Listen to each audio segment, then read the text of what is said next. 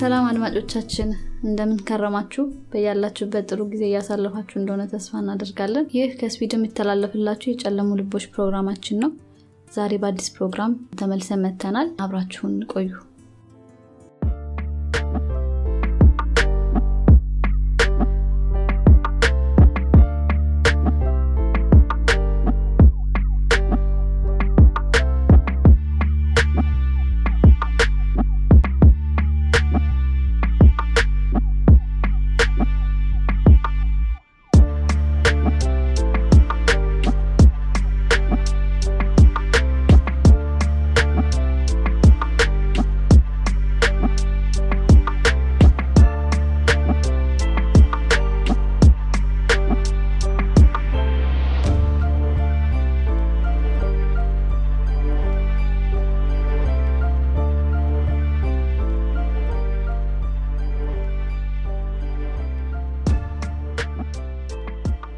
እንዴት ነ ሳምንቱ እንዴት አለፈ? ሳምንቱ በጣም ጥሩ ነበረ። እንግዲህ ዛሬ ታሪካችንን እያጠናው ነበረ ያሳለፍኩት ሳምንቱን። ዛሬ ዘን የመጣነው ታሪክ ጭካኔ የተሞላበት እንዲሁም ደግሞ በጣም አሳዛኝ እና አስደንጋጭ ክስተቶች ያካተተ እንዲሁም ደግሞ ለሪሰርች የሚከብድ ጎራ ለመያዝ የሚከብድ አይነት ታሪክ ነው። ዛሬ የምናወራው በወጣትነቷ በገዛ ቤቷ በአሰቃቂ ሁኔታ ስለተገደለችው የ36 ዓመት ኬሪን ግሮገሪ የምትባል ሴት ነው። ታሪካችን የሚጀምረው ሐሙስ May 24 1984 ከጠዋቱ 8 ሰዓት ተኩል ነው። እንግዲህ ከጠዋቱ 8 ተኩል ኤሚ የምትባል በጎልፍ ፖርት ፍሎሪዳ የምትኖር ሴት አለች። ጠዋት 8 ሰዓት ተኩል ላይ ስልኳ ይጨዋል ስልኩን እንግዲህ የደወልላት ጎረቤቷ ዴቪድ ማኪ የሚባል ሰው ነው። ዴቪድ ማክሰኞ ምሽት ጀምሮ የ36 ዓመቷን ፍቅረኛዋን ኬርን እንዳላገኛት እንዲሁም ደግሞ ከማክሰኞ ጀምሮ አሁን እንግዲህ ሐሙስ ነው። እስከ ሐሙስ ድረስ በስልክ ቢደውልላት ሊያገኛት እንዳልቻለ የስራ ቦታዋ ለጓደኞቿ ለቤተሰቧ ቢደውልም ሊያገኛት እንዳልቻለ ይነግራታል። ለኤሚ ማለት ነው። ያው በ1984 እንዳሁኑ ቴክኖሎጂ ስልክ ምናምን የለም። ይህን የሚለው በመስመር ስልክ landline በሚባለው መስመር ስልክ ነው። እና ያው ከድምፁ እንደተረዳችው በጣም ዴቪድ በጣም worry እንዳረገ በጣም እንደጨነቀው መረዳት ችላለች ታዲያ ለምንድን ሆስፒታል ወይ ደግሞ ፖሊስ ማትደውለው? ምክንያቱም የሆነ ነገር happen አድርጎባት ከሆነ የሆነ ነገር ተከስቶ ከሆነ ያው obviously ወይ ሆስፒታል ትሆናለች ወይ ደግሞ ፖሊስ ጣቢያ ትሆናለች ትለዋለች። ከዛ እሱም ጠዋቱ ላይ እንደደወለ ለፖሊስ እንዲሁም በፍሎሪዳ ከተማ ላይ ላሉ ሆስፒታሎች በሙሉ እንደደወለ እና ኬረን የምትባል ሴት ወደዛ እንዳልመጣች ተረድቷል። ስለዚህ ላስቸግር ይችላታል ማለት ነው ኤሚን በመስኮት ሆነሽ እስቲ ወደ ቤታችን ተመልከች ይላታል። ይቅርታ ላቋርጥህ? ኤሚ ማለት የእሷ ጎረቤት ሳትሆን normally ጓደኛዋ ናት። ኤሚ ማለት የዴቪድ የምናወረው ስለ ዴቪድ ቤት ነው እና ኤሚ ማለት የዴቪድ ጎረቤቱ ናት እና ደውሎ እየጠየቃት ያለው ስለ girlfriend ኡ ኬረን ነው ማለት ነው እና ከዴቪድ ጋር የምትኖረው ኬረን girlfriend ኡ ናት እሱ ቤቱ የለም እና ከሆነ ቦታ ነው ደውሎ ጠይቃት ማለት ነው ጎረቤቱን ኤሚን ማለት ነው። እና ከዛ በኋላ ጎረቤቱን በመስኮት ስትመለከት በዴቪድ ቤት በረንዳ ላይ የ girlfriend ኡ ኬረን ግሪጎሪ መኪና ፓርክ ተደርጎ ታያለች። ስለዚህ ኬረን ቤት አለች ማለት ነው። መኪና parking ቦታ ላይ በረንዳ ላይ ካለ ከዛ ምን ይላታል ዴቪድ? በቃ እንደዛ ከሆነ እስቲ ቤት መኖሯን ሄደሽ check አርጊልኝ ይላታል ከዛ ያው እንግዲህ እንዳሁኑ ስልኩን ይዛ መሄድ አትችልም። ያው የመስመር ስልክ ስለነበረ እሱም ደግሞ ዘግቶ መደወልን መጠበቁን ስለፈራ ስልኩን ሳትዘጊው ሄደሽ check ተመልሰሽ ንገሪኝ በጣም ስለፈራ ማለት ነው ይላታል። Unanswered Cries በተሰኘው መጽሐፉ ቶማስ ፍሬንች እንዳስቀመጠው እሷም ወዲያውኑ ስልኩን ሳትዘጋው ወደ ቤቱ ወደ ዴቪድ ቤት ትሄዳለች ማለት ነው። እና በምትሄድበት ጊዜ ያው ቤቱን ትንሽ explain ለማድረግ ቤቱ ሁለት ሁለት በር ያለው አይነት ቤት ነው ቪላ ቤት ነው። የመጀመሪያ በር አለው። ከዛ በኋላ ደግሞ ያው እንደ ኢትዮጵያ አይነት ቤት ማለት ነው። ብዙ ጊዜ እዚህ ፈረንጆች ቤቶች እንደዛ አይደሉም ግን የነሱ ቤት እንደ ኢትዮጵያ አይነት አጥር ያለው ውጭኛ አጥር አለው ይሄን ያክል አጥር መባል ደረጃ የሚደርስ ሳይሆን አጠር ያለ እንደዚህ አጥር ያጥራሉ። ብዙ ጊዜ ፈረንጆች እንደዚህ አጠር ያለ ዝቅ ያለ አጥር ያጥራሉ እና አይነት አጥር ነው። ይሄን episode በዩቲዩብ የምታዩ ከሆነ ፎቶን የቤቱን ፎቶ የማየት እድል ይኖራችኋል። በድምፅ ከሆነ ግን ያው በቻልነው መጠን explain ለማድረግ እንሞክራለን የፊት ለፊት በሩን ክፍት ነበረ። ከፍታ ትገባለች። ከዛ በኋላ የሁለተኛው በር ተዘግቷል። ወደ ውስጥ ለማየት ትሞክራለች። ምንም የሚታይ ነገር የለም። ከዛ ትዞራለች። ወደ ጓሮ ዞራ በመኝታ በኩል ስታይ የመኝታ ቤቱ መስኮት ትንሽ የተሰበረች ቀዳዳ አለው። ከዛ በኋላ በዛ ቀዳዳ እጇን ታስገባና መጋረጃዋን ሸት ታደርጓለች ማለት ነው። እና ያኔ መኝታ ቤት ውስጥ ያለውን ነገር ማየት ትችላለች። መኝታ ቤት ውስጥ ምንም ነገር የለም። ነገር ግን ከመኝታ ቤቱ ውጭ ያለው ኮሪደሩ ማለት ነው። በመኝታ ቤቱ ክፍል አለ። ከዛ በኋላ በሩ ተከፍቶ ያለው ኮሪደር ጋር ያየችው ነገር ከመጠን በላይ ያስደነግጣታ ማለት ነው። እና መሬቱ ወለሉ ላይ በግራ ጎኗ የወደቀች ሴት ታያለች ማለት ነው። ያኔ በጣም ልቧ ከቁጥሯ ውጭ ይሆናል ማለት ነው። ምክንያቱም ማየት እዛ ሆና ውጭ ሆና ማየት እንዳቻለችው ኮሊደሩ በሙሉ በሚባል መልኩ በደም ተለውሷል። ግድግዳው በሙሉ በደም ተለውሷል። እቺ ሴት ደግሞ የተኛችው ሴት ማን እንደሆነች እንኳን መለየት አልቻለችም። በዚህ ርቀት ላይ ሆና የኬረን ስም ደጋግማ ብትጠራም ነፍስ ያለው ነገር የሚንቀሳቀስ ነገር ማግኘት አልቻለችም። ከዛ በኋላ በዚህ ሽብርና ፍርሃት ላይ ሆና ወደ ቤቷ ትመለሳለች ምክንያቱም ዴቪድ እየጠበቃት ነው ምላሽ ለመስጠት ከዛ በኋላ ወደ ቤቷ ትመለስና still ዴቪድ መስመር ላይ ሆኖ እየጠበቃት ነበር። ከዛ ዴቪድ አንድ ነገር ተፈጥሯል ቤት እና ለፖሊስ መደወል አለብኝ ትለዋለች። ምክንያቱም እሱ ካልዘጋ መደወል ስለማትችል ለሱ ይሄን ትነግረውና ስልኩን እሱን ትዘጋና nine one one ትደውላለች። ከዛ በኋላ በደቂቃዎች ውስጥ ፖሊሶች ይመጣሉ። ከፖሊሶቹ ጀርባ ደግሞ ይሄ የአምቡላንስ የ first aid first aid የሚሰጡ አምቡላንሶች ይመጣሉ መጀመሪያ የደረሰው የፖሊስ መኪና ውስጥ የነበረችው የፖሊስ መኮንን ወደ ቤቱ ትገባለች። ልክ ኤሚ እንዳደረገችው በመኝታ በኩል እጇን ሰዳ የመኝታው መስኮት ትከፍታለች። ከዛ በኋላ መስኮቱ ስለተከፈተ በመስኮት በኩል ወደ መኝታ ክፍሉ ትገባለች። መኝታ ክፍሉ አልጋው በሙሉ ደም በደም ሆኗል አልተነጠፈም። ከዛ በኋላ እንግዲህ በዚህ ፍርሃት ሆና ፖሊሷ ወደ ኮሪደሩ ትሄዳለች። ኮሪደሩ ላይ ኤሚ ከገለጠችው በላይ የሆነ በጣም ግድግዳዎቹ ምንጣፎቹ በሮቹ በሙሉ በጣም graphic በሆነ መልኩ ደም ሆኗል። መሬት ላይ ወለሉ ላይ ደግሞ የተኛች ሴት ልጅ አለች። ፖሊሷ ይህን ባየች ቁጥር የፈሰሰውን ደም በተመለከተች ቁጥር ሙሉ ለሙሉ እርግጠኛ ነበረች እች ሴት በህይወት እንደሌለች እንደሞተች እርግጠኛ ነበረች። ወዲያውኑ ይህን ተከትሎ ያው homicide ስለሆነ የግድያ ወንጀል ስለሆነ የፍሎሪዳ መርማሪ ፖሊሶች የፖሊስ መኮንኖች የከተማ የ state ኡ አቃቤ ህግ የህክምና መርማሪዎች በደቂቃ ልዩነት የዴቪድን ቤት ይከቡታል ወዲያውኑ ምርመራ ማድረግ ይጀምራሉ ማለት ነው።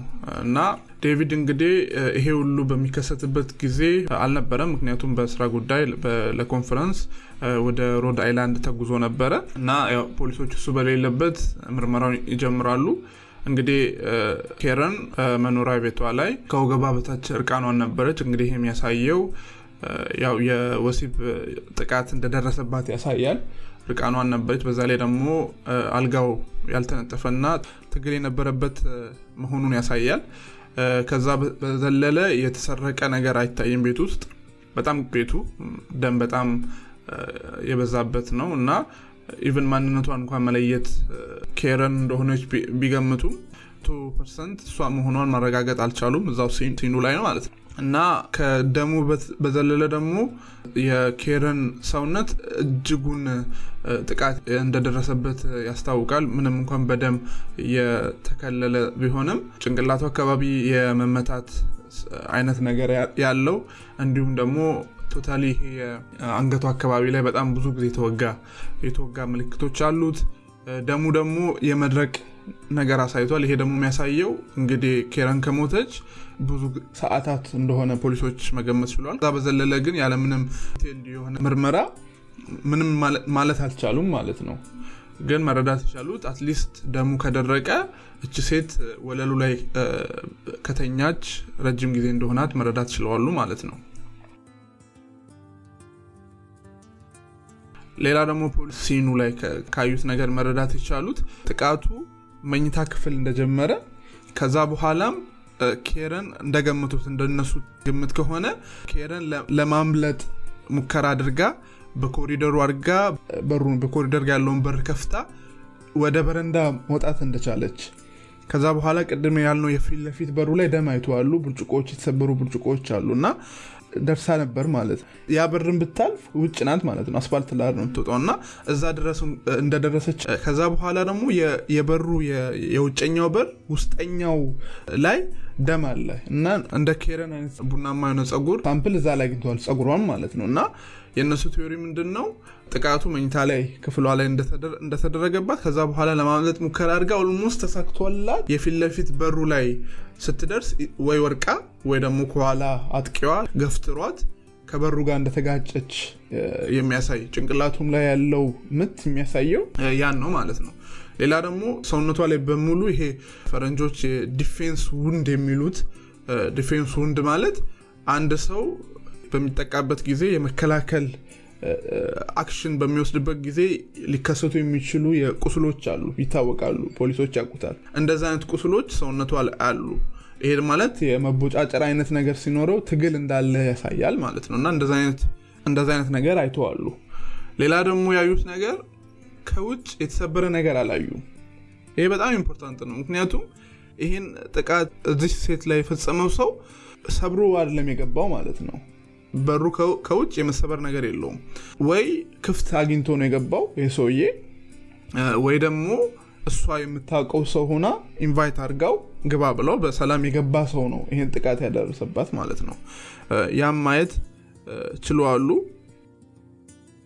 ይህን ነው መረዳት ቻሉት ከቤቱ ማለት ነው።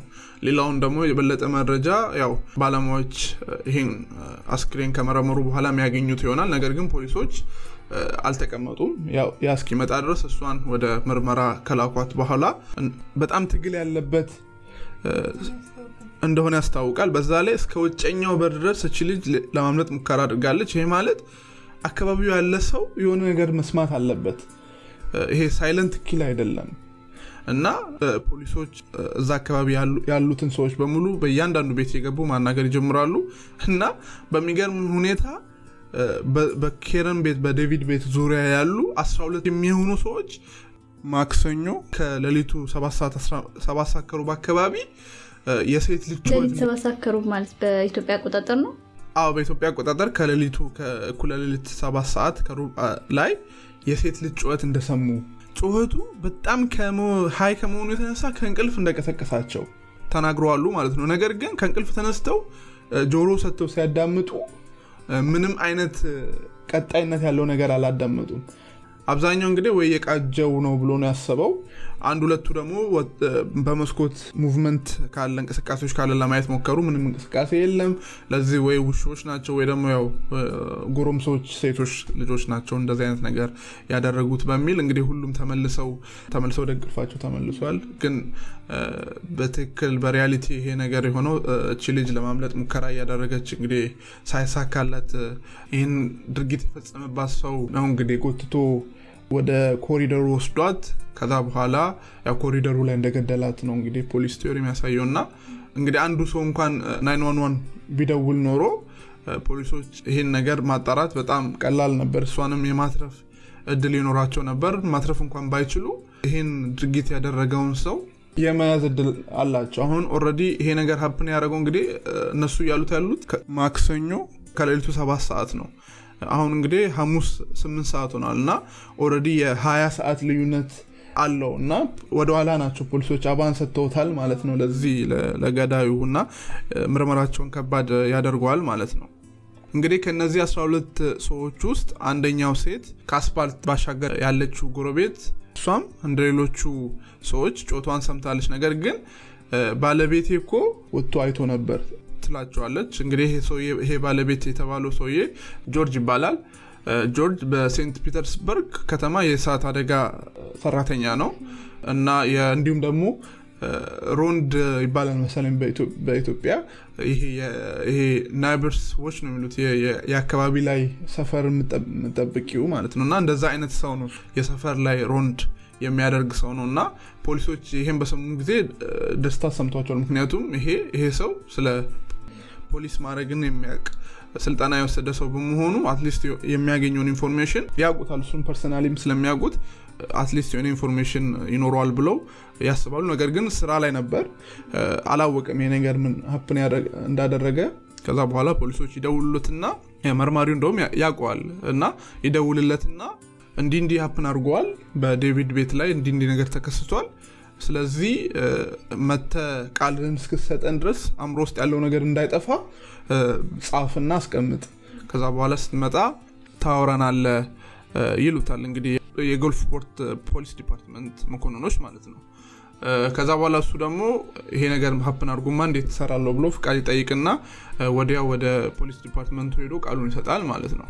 እና በቃሉ ላይ እንደተናገረው በሰዓቱ እሱ እንዲህ እንግዲህ በውጭ ሀገር ላይ በተለይ ቪላ ቤት ያላቸው ሰዎች አጠገቡ ላይ ገራጅ ነገር አላቸው።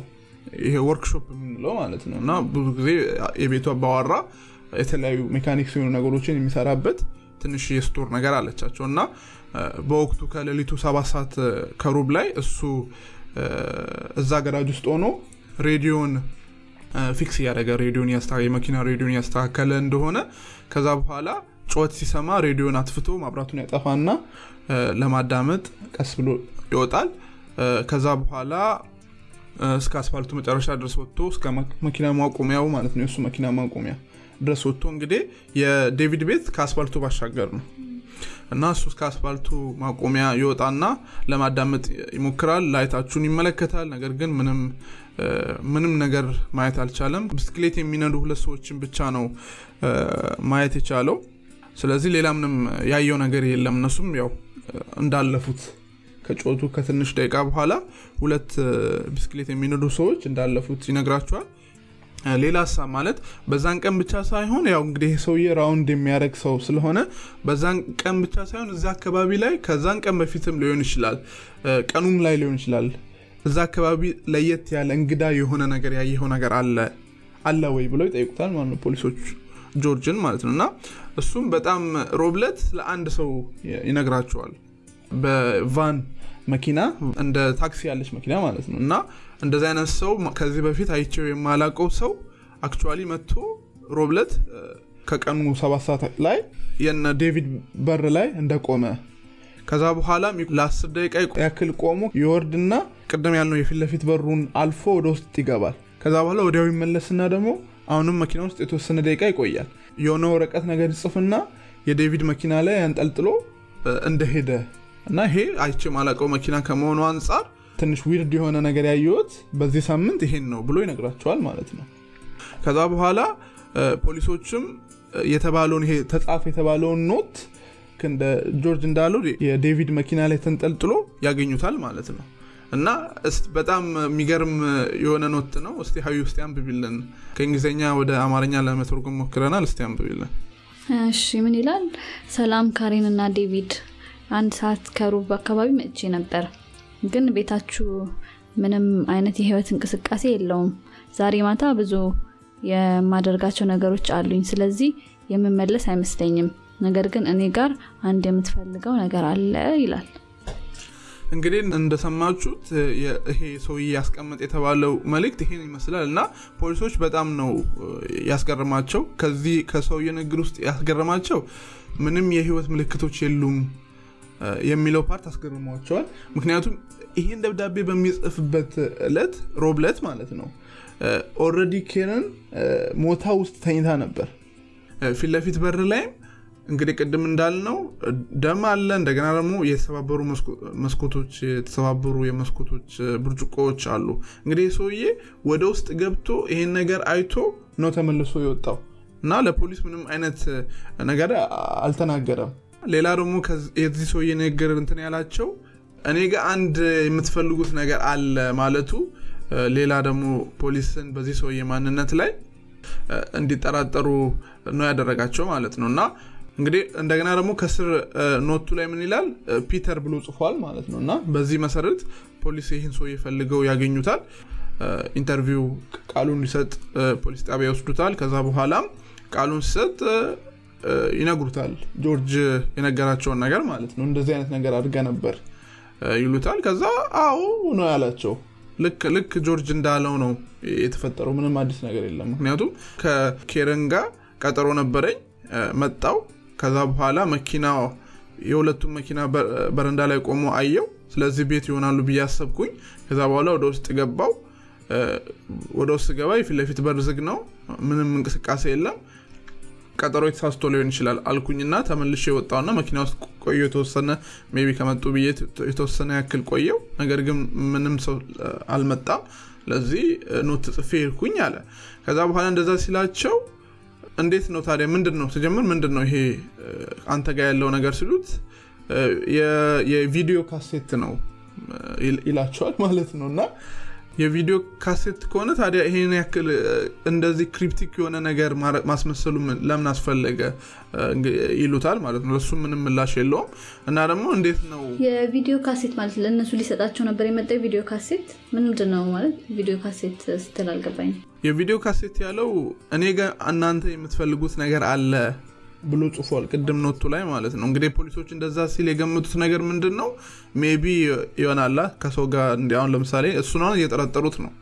ለዚህ እኔ ጋር የሆነ የምትፈልጉት ነገር አለ ማለት ወይ ብር ነው ወይ የሆነ ሊያጣለው ሊያጋጨው የሚችል ነገር ነው ብሎ ነበር የጠበቁት። እሱ ግን አቅልሎ የሆነ እኔ ጋር ያዋሱኝ የቪዲዮ ካሴት አላቸው። ከዛ በኋላ እና ታዲያ ስትገባ በረንዳው ላይ ስትሄድ እንዴት ፋሽኮን አላይህም ደሙን እንኳን ባታይ ፋሽኮ እግርን እንዴት አልቆረጥም እንዴት አትሊስት ጮቱ ትሰማለ ይሉታል። እንደዛ ሲሉት ምናለ የእሱ መከላከያ ሀሳብ? እኔ የእግረኛ መንገዱን ተከትያ ለሚሄድኩት በሳሩ ላይ ነው የሄድኩት ይላቸዋል ማለት ነው። እንግዲህ ይህን ሰውዬ ምንም ተጨማሪ ማስረጃ የላቸውም።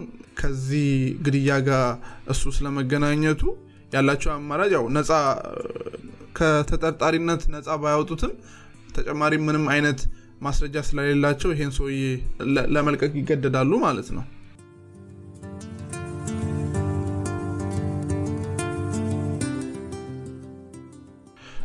ይሄ በእንዲህ እንዳለ የአስክሬን ምርመራ ወይ ደግሞ autopsy የሚባለው ይመጣል።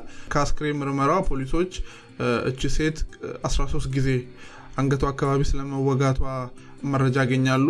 ከዛም ደግሞ ከ13ቱ በተለይ የአንዱ ውጊያ ይሄ jugular ነው የሚባለው። ይሄ ምንድን ነው በጉሮሮዋን ሙሉ ለሙሉ የቆረጠው ነበረ ከ13ቱ አንደኛው ውጊያ። ሌላ ደግሞ ፖሊሶች ገምቶት የነበረው የወሲብ ጥቃት ደርሶባታል ብሎ እንደገመቱት የእሷ ሰውነት ውስጥ የወንድ የዘር ፍሬ ማግኘት ችለዋል ማለት ነው። እና ፖሊሶቹን ግን ትንሽ የገረማቸው ነገር ቤቱ እንግዲህ ያው ስትስዩ በጣም ኬረን ትልቅ የሆነ ትግል እንዳደረገች ነው የምትስዩ እና ቤቱ ግን ውስጡ አይመስልም እንደዛ። ምንም እንኳን በደም የተጨመላለቀ ነገር ቢኖርም ወንበሮች በቦታቸው ነው ያሉት። እንዲሁም ደግሞ አላ የተሰበረ ሰሃን ምናምን ነገር አታይ የለም። ፖሊሶች ነገር በጣም ነው ግራ የገባቸው ማለት ነው ምክንያቱም ገዳዩዋ ከገደላት በኋላ አስተካክሎን የወጣው ማለት ነው። እና ይሄ ደግሞ በድንገት የሚፈጸም አሁን ለምሳሌ አሁን ቤት ለመዝረፍ የገባ ሰው ከሆነ ከገደለ በኋላ እዛ አይቆይም። ያው ጥሎ ነው የሚወጣው። እና ያ በመሆኑ ትንሽ ፖሊሶችን ሌላ ይሄ የዚህ ታሪክ mystery ሆኖባቸዋል። ይህ በእንዲህ እንዳለ ዴቪድ ከስራ ቦታ ያው ይሄን በሰማ ወቅት ወዲያው ይመለሳል። ያው ከዚህ ቀደም በጨለሙ ልቦች ፖድካስት ላይ ባስተላለፍነው ታሪክ እንደተናገርነው የ homicide ወይ ደግሞ የግድያ ነገሮች በሚከሰቱበት ጊዜ ጥርጣሬውን የሚጀምረው አካባቢው ከዛ ከሞተው ሰው አካባቢ ያሉትን ሰዎች ነው መጀመሪያ መጠርጠር የሚጀምረው። ዴቪድ ላይ ነው ያተከሩት ዴቪድ ማለት የቤቱ ባለቤት ማለት ነው? የቤቱ ባለቤት ማለት ነው። እና ፖሊስ አንድ ሰውን ሲጠረጥር መጀመሪያ ይሄ የእሱን movement ና ይሄ ወንጀል የተከሰተበትን time match ማድረግ ነው። ለምሳሌ አንድ ሰው እንበልና ዛሬ ከጠዋቱ ስምንት ሰዓት ላይ ከሞተ ገሏል ብሎ የጠረጠሩት ሰው ደግሞ ከጠዋቱ ስምንት ሰዓት ላይ የሆነ ቦታ ከሆነ ወዲያውኑ ክሊር ሊያደረጉት ይችላሉ ማለት ነው። ያን ሰውዬ እና ፎከሳቸውን ወደ ሌላ ሰው ማድረግ ይችላሉ ማለት ነው። እና እንግዲህ ካሬል ላይ የተከሰተው ድርጊት የተከናወነው ማክሰኞ ዕለት ከሌሊቱ ስምንት ሰዓት ነው። ዴቪድን ይጠይቁታል። ማክሰኞ ከሌሊቱ ስምንት ሰዓት ላይ የት እንደነበረ ይጠይቁታል። እሱም ኮንፈረንስ በሄደበት ከተማ ላይ ሆቴል ውስጥ እንደነበረ ይነግራቸዋል። ነገር ግን ትንሽ ያወሳሰባቸው ነገር የዴቪድ ቤት ውስጥ ከኬረን ሬሳ አጠገብ አንድ ጋዜጣ ያገኛሉ። ቪሌጅ ቮይስ የሚባል ጋዜጣ። ይሄ ጋዜጣ እንግዲህ በሮድ አይላንድ ዴቪድ የሄደበት ከተማ ማለት ነው። በዛ ከተማ ላይ እንደ የዋናው የዛ ከተማ ጋዜጣ ነው። እና ያን ጋዜጣ እሷ ሬሳ አጠገብ ያገኛሉ ማለት ነው። እና ይሄ ደግሞ ምን እንዲጠረጥሩ ያደርጋቸዋል? maybe ይሄን ግድያ ተግባር ዴቪድ ራሱ ከሄደበት ቦታ ተመልሶ አከናውኖ ተመልሶ እንደገና ሄዶ ሊሆን ይችላል። ጋዜጣው ደግሞ ቀኑ ጋዜጣው የታተመበት ቀን ደግሞ ዴቪድ እዛ ነኝ ብሎ የተናገረበት ቀን ነው። ይሄ ማለት ይሄ ሰውዬ ይህን ጋዜጣ ከዛ ገዝቶ መጥቶ ነው ተመልሶ የሄደው ማለት ነው ከዛ በኋላ እሱ ግን ይሄ totally wrong ናቸው ይሄ ትክክል አይደለም ይላቸዋል። ምክንያቱም እኔ ይሄን ጋዜጣ የገዛሁት እዚህ ካለ ከጎልፍ ክለብ የገዛውበት ምክንያት ደግሞ የሚሄድበትን ከተማ የአየር ንብረት ሁኔታ ለማየት እዚህ ካለ shop ነው የገዛሁት ይላቸዋል ማለት ነው። ከዛ በኋላ የጋዜጣው የሚያትመው company ይደውላሉ ማለት ነው። እና company ው ሲጠይቁት ምን ይላል company ው? አይ ልክ ነው ሁለት ቀን ቀደም ብለን ነው የምናትመው ቀኑን ማለት ነው እና እንደዛ ይላል። ይሄ ላይ ደግሞ በተጨማሪ ዴቪድ ይህን ጋዜጣ ገዛውበት ካለበት ቦታ ሄደው ይጠይቃሉ። ከዛ ይሄን ጋዜጣ አዟሪው ያስታውሰዋል። ዴቪድ ለዴቪድ እንደሸጠ ያስታውሰዋል። ከዚህም በተጨማሪ ደግሞ ዴቪድ የ polygraph ፈተና ከዚህ በፊት እንዳልነው እሱም ፈተና ይወስዳል። በፈተናውም የተናገረው ነገር እውነት እንደሆነ ይታወቃል ማለት ነው። እና polygraph ማለት የሰው ልጅ የልብ እንዲሁም የደም ግፊት ሁኔታ በመቆጣጠር እውነት ተናግሯል ወይስ ውሸት ተናግሯል የሚለውን የሚገምት ነው። by the way ይሄ test በ court በፍርድ ቤት ላይ ተቀባይነት የለውም። ነገር ግን ፖሊሶች ብዙ የሚጠረጥሩት ሰዎች ስላለ በተቻላቸው መጠን ያን ነገር reduce ለማድረግና ለማጥበብ ስለሚፈልጉ እንደዚህ አይነት test ኦችን register በማድረግ በተቻለ መጠን የተጠርጣሪ ቁጥራቸውን እያጠበቡ መሄድ ይፈልጋሉ። ምክንያቱም ከ resource አንጻር ከ time አንጻር በተቻላቸው መጠን ገዳዩ ጋር መድረስ ስላለባቸው በተቻላቸው ፍጥነት ይህን ፈተና ያው ይጠቀሙታል ማለት ነው እና ይህን ፈተና በፈቃደኝነቱ ይወስዳል ያልፋል ማለት ነው። normally የ polygraph ሳይንሱ pseudo science የሚባል መቶ percent ሳይንሳዊ አይደለም። ለዛም ፖሊሶች ይሄን ብቻ ስላለፈ ብሎ አንድን ሰው okay በቃ ከዚህ ነገር ጋር ንጹህ ብሎ እንትን አይሉት። ሌላ ነገር መረጃ ካላጠናከሩ በስተቀር ምንም ዴቪድ ላይ ሊያያይዙት የሚችሉት ሌላ ምንም ነገር አላገኙም። ስለዚህ ያላቸው ማለት ከመጀመሪያ ጀምሮ የሰሩትን ስራ ድጋሚ መስራት ነው ማለት ነው። ምክንያቱም መጀመሪያ ላይ miss ያደርጉት ነገር ካለ maybe አሁን ድጋሚ ሲሰሩት ካገኙት ያ ደግሞ እንደ ፍንጭ ሆኖ ነው ይጠቅማቸዋል ማለት ነው። ስለዚህ ድጋሚ ከሀ ብሎ ከቤቱ ጀምሮ እንደገና ሰዎችን መጠየቅ process ይጀምራሉ ማለት ነው። እና እንግዲህ ቅድም እንዳልነው የእሷ ሬሳ በጣም ፊቷ ላይ በጣም ከመመታቱ የተነሳ ማንነቷ መቶ percent ፖሊሶች መለየት አልቻሉም። እና ምን ያደርጋሉ? ጓደኛዋን መጥታ ይህን identify እንድታደርግ ማለት ነው። እውነትም ኬረን ናት የሚለውን identify እንድታደርግ ከዛ በኋላ ያው ሬሷን ለቤተሰቧ ለመስጠት ማለት ነው። የዲኤንኤ ምርመራ አልነበረም በዛ ሰዓት? የዲኤንኤ ምርመራ አለ ግን ዲኤንኤ ረጅም ጊዜ ሊወስድ ስለሚችል በተለይ በ1980 ምናምኖቹ maybe ወር ሊወስድ ይችላል። እና ሬሳው ደግሞ ያው ለቤተሰብ መሰጠት ስላለበት especially የሬሳ ምርመራ ከተደረገበት በኋላ ለቤተሰብ መሰጠት ስላለበት በተቻለ መጠን ሶስተኛ ወገን የሚባል ሰው እሷን የሚያውቅ የቤተሰቡ አካል ያልሆነ identify እንዲያደርግ ያደርጋሉ። ነገር ግን እቺ ሴት የኬረን ጓደኛ ስትመጣ አብሯት ማን ይመጣል? ቅድም ያልነው ፒተር አብሯት ይመጣል ማለት ነው። ጓደኛዋ ነበር። ደብዳቤውን የጻፈው ሰውዬ ማለት ነው። ይሄ ለፖሊሶች ጥሩ አጋጣሚ ነበር። ምክንያቱም እሱንም በዚህ አጋጣሚ ድጋሚ የመጠየቅ እድል ያገኛሉ ማለት ነው። እና አውቆ ምን ይላሉ? አንድ ሰው ብቻ identify ማድረግ በቂ አይደለም ሁለት ሰውን identify ማድረግ ያለበት። በዛን ጊዜ ፒተርም በቃ ችግር የለውም እኔም እገባለሁ ይላል። ከዛ በኋላ ይሄ ምንድነው? psychologically test ሊያደርጉት ነው ማለት የሷ ሬሳ ሲያይ ምን አይነት reaction ይኖረዋል የሚለውን ለማየት ማለት ነው። ከዛ ይከታተሉታል።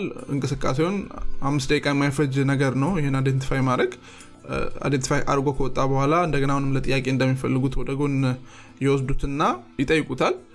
ምን ያረክ ነበር ማክሰኞ ማታ ላይ? ምን ስታደረግ ነበር? እሷ ላይ ጥቃት በደረሰበት ሰዓት አለባ ያለው ማለት ነው የት ነበር ይሉታል። ቤቴ ነበርኩኝ። ቤቴ ደግሞ አብሬ የምኖረው ዶርም ሜት ያለ እሱ ይሄን ነገር መናገር ይችላል ይላል። ጓደኛውም ደግሞ አዎ ቤት ነበር ይላል። ነገር ግን ያው አንድ ላይ አብረው አልተኙም ይህ ሰውዬ ሌሊት ሊወጣ ይችላል። ለምሳሌ እኔ አሁን ክፍሌ ከገባው በኋላ አታቂም አንቺ። ክፍሌ መግባቴን ልታቂ ይችላለች አንቺም ትተኛለሽ። ከዛ እኔ መውጣት ትችላለሁ ስለዚህ ይሄ መቶ percent ፒተርን ነፃ የሚያወጣው ነገር ባይሆንም ቅድም እንዳልነው ልክ እንደ ዴቪድ ሁሉ ያው አዲስ ሌላ information እስካሌለ ድረስ ይህንም cancel ማድረግ አልቻሉም ከምርመራቸው ማለት ነው። ፖሊሶች ይሄ የእሷን እንቅስቃሴ map ማድረግ ስለፈለጉ የኬረንን ጓደኞች ማናገር ይጀምራሉ እና ኬረን በዛ በማክሰኞ ዕለት ስራ እንደሰራች ከዛ በኋላ ስራ ከሰራች በኋላ አኒታ የምትባል ጓደኛዋን እንዳገኘች አኒታ ማለት ከዚህ በፊት ኬረን ከዴቪድ ጋር አብራ ለመኖር ከመወሰኗ በፊት አብሯ የምትኖር ጓደኛዋ ናት ማለት ነው። የአፓርትመንት ውስጥ አብሮ የምትኖረው ጓደኛ ናት። እና ኬረን እንግዲህ ከዴቪድ ጋር መኖር ከወሰነች እቃዋን ሙሉ ለሙሉ ገና ወስዳ አልጨረሰችም። እና በቅርብ ነው ከዴቪድ ጋር መኖር የወሰነችው። እና ያን እቃ ወስዳ ትሄዳለች። ከዛ በኋላ ቤት ከደርሰች በኋላ ከኒቨርን ከምትባሏ ሌላ ጓደኛዋ ምሽት ሁለት ሰዓት ላይ እራት ፕሮግራም ይዘው ስለነበረ ወደዛ ታመራለች። እንግዲህ ከዚች ጓደኛዋ ጋር እስከ እኩለ ድረስ ማለት ነው። ማክሰኞ እስከ እኩለ ድረስ አብረው ካሳለፉ በኋላ እየጠጡ የተጫወቱ ካሳለፉ በኋላ ወደ ቤቷ ሄዳ ሻወር መውሰድ እንዳለባት ትነግራትና ወደ ቤቷ ትሄዳለች ማለት ነው። እና እንግዲህ ከዛ በኋላ በአንድ ሰዓት ልዩነት ውስጥ ነው ይሄ ነገር happen ያደረገባት እና ፖሊስ ይህን ቢያጣራም አሁንም ምንም መረጃ አላገኙም። ነገር ግን ጥር ወር ላይ አንድ ሴት ትደውልና ጩኸቱ በሰማች ቁጥር እሷም ወታ እንደነበረ ትናገራለች ማለት ነው። ያ በሚሆንበት ጊዜ እንግዲህ ለጆርጅ ይደውላሉ። ለእሱ ይደውሉና እቺ ሴት እንደዚህ ብላለች አይታሃታል እንዴ ስትወጣ ብለው ይጠይቁታል ማለት ነው። እሱን ድጋሚ እስቲ ንገርን happen ያደረገውን ነገር ብለው ድጋሚ ቃሉን ይቀበላሉ ማለት ነው ቃሉን ከዚህ በፊት ያው ሰጥቶ ተመዝግቧል እና ድጋሚ በሚጠይቁበት ጊዜ ትንሽ የእሱ የሰጠው ቃል ከመጀመሪያው ቃል ተቀየረ ማለት ነው። ይሄ ደግሞ ለፖሊሶች big የሆነ alarm ነው ማለት ነው። ምክንያቱም እውነታ አይቀየርም። ዛሬም የዛሬ ዓመትም የዛሬ መቶ ዓመትም ብትጠየቂው እውነታ እውነታ ነው እና እሱ ግን ትንሽ በሚባል መልኩ ቀየረው ማለት ነው። ምንድን ያለው? እንግዲህ መጀመሪያ የሰጠው ቃል እዛ ገራጅ ውስጥ እየሰራ እንደነበረና ጩኸት ሲሰማ ሬዲዮን አጥፍቶ ወጥቶ check እንዳረገ ከዛ በኋላ ምንም አይነት እንቅስቃሴ በሚያጣበት ጊዜ ተመልሶ ወደ ስራው እንደተመለሰ ነው። አሁን ግን የሰጠው መግለጫ ምንድን ነው የሚለው ልክ check አድርጎ እንደጨረሰ ወደ ቤት ሄድኩኝ ነው ያለው። እና ይሄ ልዩነት በሚሆንበት ጊዜ ፖሊሶች ቅድም እንዳልነው እንግዲህ ጆርጅን ያውቁታል። አብሯቸው የሚሰራ ሰው ነው። እንደው በጣም ከማወቃቸው የተነሳ የዚህ case ዋና መርማሪ ፖሊስ ጆርጅ እና ባለቤቱ ግሌንዳን በተጋቡበት ጊዜ እሱ ነው የጋብቻውን እንትን የፈጸመው እና በጣም ቅርብ እንትን ናቸው።